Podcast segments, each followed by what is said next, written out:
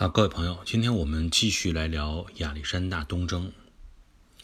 上一次我们说到啊，亚历山大被这个大流士虚晃了一枪，大流士绕到后边想拦他的后路。那么大流士的这么一个军事行动，这么一个举动啊，应该说从战术上来说是一个非常明智也非常聪明的选择。选择这样一个板块相接的这么一个拐点，突然间出现在对手后方，等于就是说去切断了。亚历山大与后方整个陆地的交通线。那么本身马其顿军团又没有什么海上优势，那么这么一切断以后，马其顿军团就无异于成立一支漂泊在异域的这么一支孤军。就光是补给这一块就能够直接让这个军团崩溃。所以呢，现在摆在亚历山大面前呢，就是两条路。要么就是说我不管后边的波斯大军，我按照既定的计划继续向南进攻；要么就是说我回过头来与大流士进行决战，我能够获胜以后，我再继续南下进攻。应该说，不顾后方的这种追击啊，后方的这种大兵啊压境啊，一意孤行的向南，这么一个方案肯定是不可取的。波斯大军在后边，前方城市能够愿意继续归降的可能性也很小了。你如果说这么做的话，只能是说让整个的军队陷入一个前后夹击的这么一个困境中。所以，对于亚历山大来说，唯一能做的就是直接在叙利亚山口掉头，迎着波斯大军而上，与波斯主力进行一场你死我活的决战。那么最终呢，双方选择决战的地方就是今天的土耳其城市帕亚斯所在的帕亚斯河下游这么一个地方，当时呢叫做皮纳罗河。那我们从地图上来看啊，那么这块所在的位置实际上是在阿曼山脉西侧最狭长的这么一个沿海的平原地带。从肉眼上来看，大概这块阿曼山与海洋之间的距离。也就是两到三公里这么窄。我们回想当年在马拉松战役之中，那么人数和机动优势本身就占优势的波斯军队，吃的是什么亏？吃的就是战场过于狭窄的亏。那么今天面对已经跟那个时候相比，属于超级升级版的这个马其顿方阵、马其顿军团来说，选择这么狭窄的一个河谷。来作为决战地点，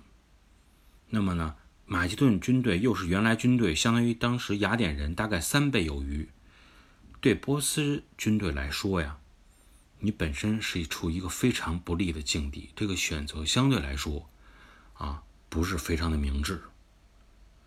起码来说，你没法将你本身多余的兵力兵力啊从侧翼对对手进行包抄。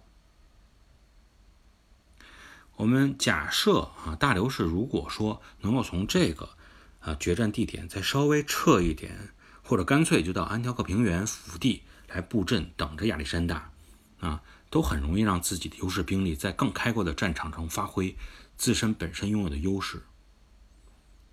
那么将最终战场选择在这么一个狭长的沿海平原，至今呢也是大家一直不太明白大流士为什么做出这种选择的原因。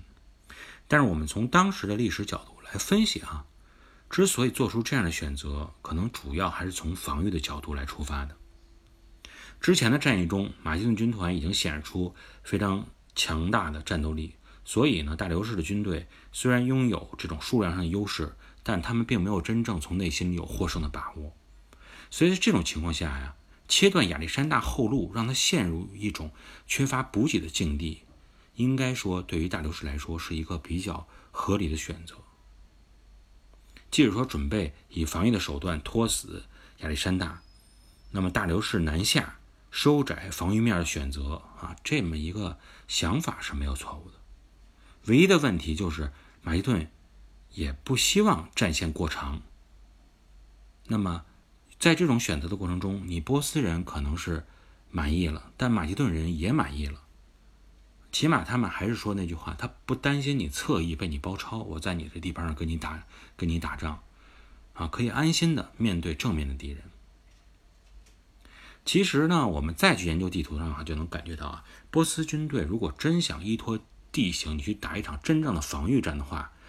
有一个非常绝好的地点啊，就是在他们现在开战的向开战的场地再往南推进十公里，大概这么一个地方。这个地方啊，有一个比当时分泉关更加险要的关口，啊，叫约拿之柱。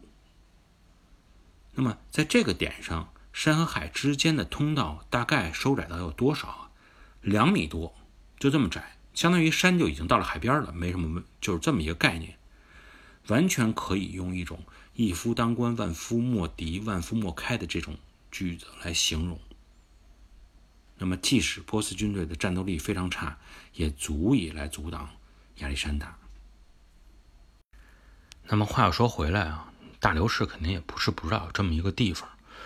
嗯，也没有，不是说没有想到，就关键是呢，实际上马其顿军团也看到了这个地方。亚历山大最担心的也是这个位置被波斯人抢占。如果一旦这个位置被抢占了，那他们后方就真的是堪忧了。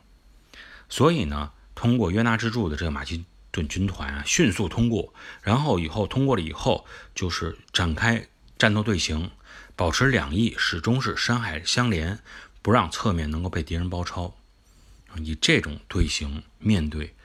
波斯人。那么我们再来看，从亚历山大军队通过约拿之柱的时间啊，三万人通过约拿之柱时间花了多少时间？史实上记录是四个小时，四个多小时的时间，可见这块是有多窄。基本上就是两三个人同时从这中间挤过去，然后两三人同时挤过去，这么这种过法。当然，也有朋友说说你这个在他们通过的时候，你可以正好对他们进行啊这种像渡河一样渡到一半的时候，进行狙击，这不是一个很好的方法吗？但实际上大流士，嗯，确实没这么做。一个是速度呢没有完全提上来，没有赶到这个时候；还有一个原因呢，我们分析来说，他还是对自己组建的这支军队啊没什么太多的信心。马其顿军团配合默契啊，让敌人这个非常啊望风而逃，所以大流士呢本身心里呢还是有很多的顾虑。再回头看看自己这支军队，有点这个拼凑起来啊临时的这个组建的感觉，所以成分又非常复杂。啊，那就当他知道这个对手啊抢先到达约拿之柱以后啊，他也就。没想啊，算了，等一等吧，还是稳着点走，就这么一个想法。甚至于他手底下这些波斯军队，听说啊，这亚历山大已经通过了约拿之柱，那么关键地理位置没站住啊的时候，有好多波斯军队里的这种人啊，都说那算了，咱就撤吧，咱整个这军队散了算了啊，都已经开始打退堂鼓了。所以说，你想让这种军队去在运动中去打一场遭遇战的话，那么应该说不是非常切合实际的，所以对于大流士来说啊，干脆稳着点儿，我依托河谷设防啊，把握可能相对来说还能大一些。那么当这个亚历山大军队通过这么险要的位置，看到了波斯大军的时候，他们看到的是波斯人在皮纳罗河畔摆出的是一种防御的啊姿态。这个时候，他们已经感觉到对方啊已经开始发怵了。那么，马其顿军团本身就是为了进攻而设计的这种啊运行机制，这种军团设置。那么，凭借自己的士气，凭借本身自己的军事技术优势，以及波斯军队因为地形狭窄而不能啊从侧翼包抄，只能采用这种不断的增加人手。不断的这种添油的这种战术，向一线输送军队硬拼的这种战术，最终呢，使亚历山大在此战中获得了啊胜利。那么这场战役呢，就被称为伊苏斯之战。这场战役呢，我们也能看出来哈，就是说任何战术都需要合适的执行者来执行。所谓就是中国的古话“兵不在多而在于精”，就是这个原因。那么从这个角度呢，我们也能感觉到。光是在数量上有优势的波斯人，啊，在不得不选择与马其顿军团开始决战的时候，已经注定了在战术上是失败的，在军心上是失败的，这是无法避免的。正是因为这场战役，亚历山大获得了两个很大的好处：一是免除了后顾之忧，后边不会有人再追击你了；还有一个就是从对手身上获得了大量的黄金。大流士啊，他这本身他组建这军团不是临时的嘛，又是拼凑起来的，他需要很大量的金钱来使这些离心离德的军队啊团结在一起听他指挥，所以带了不少钱。最后这倒好，战役输了，算是变成给人这个送物资补给的军队，给人送钱去了。那么对于亚历山大来说，以战养战本身就是以战养战啊，到了一个地方，先去搜刮。各种财富，然后呢，让军队有动力继续前行。这次又因为这场翻身仗打到，又获得了大量的黄金，无异于对整个军队又是一种雪中送炭的态势。正是因为这场战役啊，虽然波斯军队输了，但是呢，你的波斯帝国等于就是说，你为了准备这场决战，所有的兵力都集中过来，你相当于将整个的安纳托利亚高原还有奇里乞亚，就算是让给亚历山大了。赢了，啊，都归你；输了，这些地方拱手全部让给别人。那么现在，即使说你逃回巴比伦尼亚，大流士准备说，我再从国库里拿钱，然后集结一支大军，再跟他们开战，你也根本无法再阻止亚历山大南下的计划。从叙利亚山口出发，向南完成地中海港口攻占计划的马其顿军团，就这样说吧，从现在开始将不再有机会能够再次遇到波斯主力。那么亚历山大放眼往南看，看到的是一片什么样的景色？就是首先与西亚列谷相连接的，就是叙利亚地区。这个板块啊，基本上就是与今天的叙利亚版图相重合，就是老样子。唯一的区别就是叙利亚板块中，那么最核心的枢纽安条克平原，今天是归到土耳其的这个国家。那么呢，所以说，包括当然，叙利亚今天还不承认这个领土的归属啊。至于说西亚列古带腹地的整个这个结构，那么就是两千多年前与今天没有什么太大的差别。北部包括贝卡谷地啊，就是这个前黎巴黎巴嫩山啊与黎巴嫩山之间的这么一个呃谷地，以及黎巴嫩山脉西侧沿海平原的这个土地，非常。有名就是今天属于黎巴嫩，当年叫做腓尼基。它的南部就是犹太人与阿拉伯人纠结了数十年的巴勒斯坦地区。整个这个西亚列古带的山地啊，由北向南与海岸线的距离是呈现一种逐渐拉大的这么一个趋势。所以呢，优良的港口基本上都是在黎巴嫩山脉西侧而形成的。这就是当时我们为什么，包括我们读古代的历史，包括我们玩大航海游戏啊，经常听到腓尼基人啊，去腓尼基来交换商品，那是一个富饶的城市，就是这个原因。腓尼基人在海上非常知名，就是由于他们有如此良好的港口位置和海岸线。对于腓尼基来说，最大有没有问题？有问题，最大的问题就是纵深太短，纵深不足，并且是处于一个多方势力交汇的这种。呃，非常不利于啊独立发展的这么一个交汇之点，这也就导致腓尼基人一直是处与这个希腊人在海上竞争时候啊，处于一个比较劣势的地位，地方小又狭长，纵深短，呃，直到他最后在地中海西部拓展出自己的殖民地规模以后，才逐步成为地中海霸权的一个有力的竞争者。当然，这都是后话。就是说，当下这亚历山大过来以后，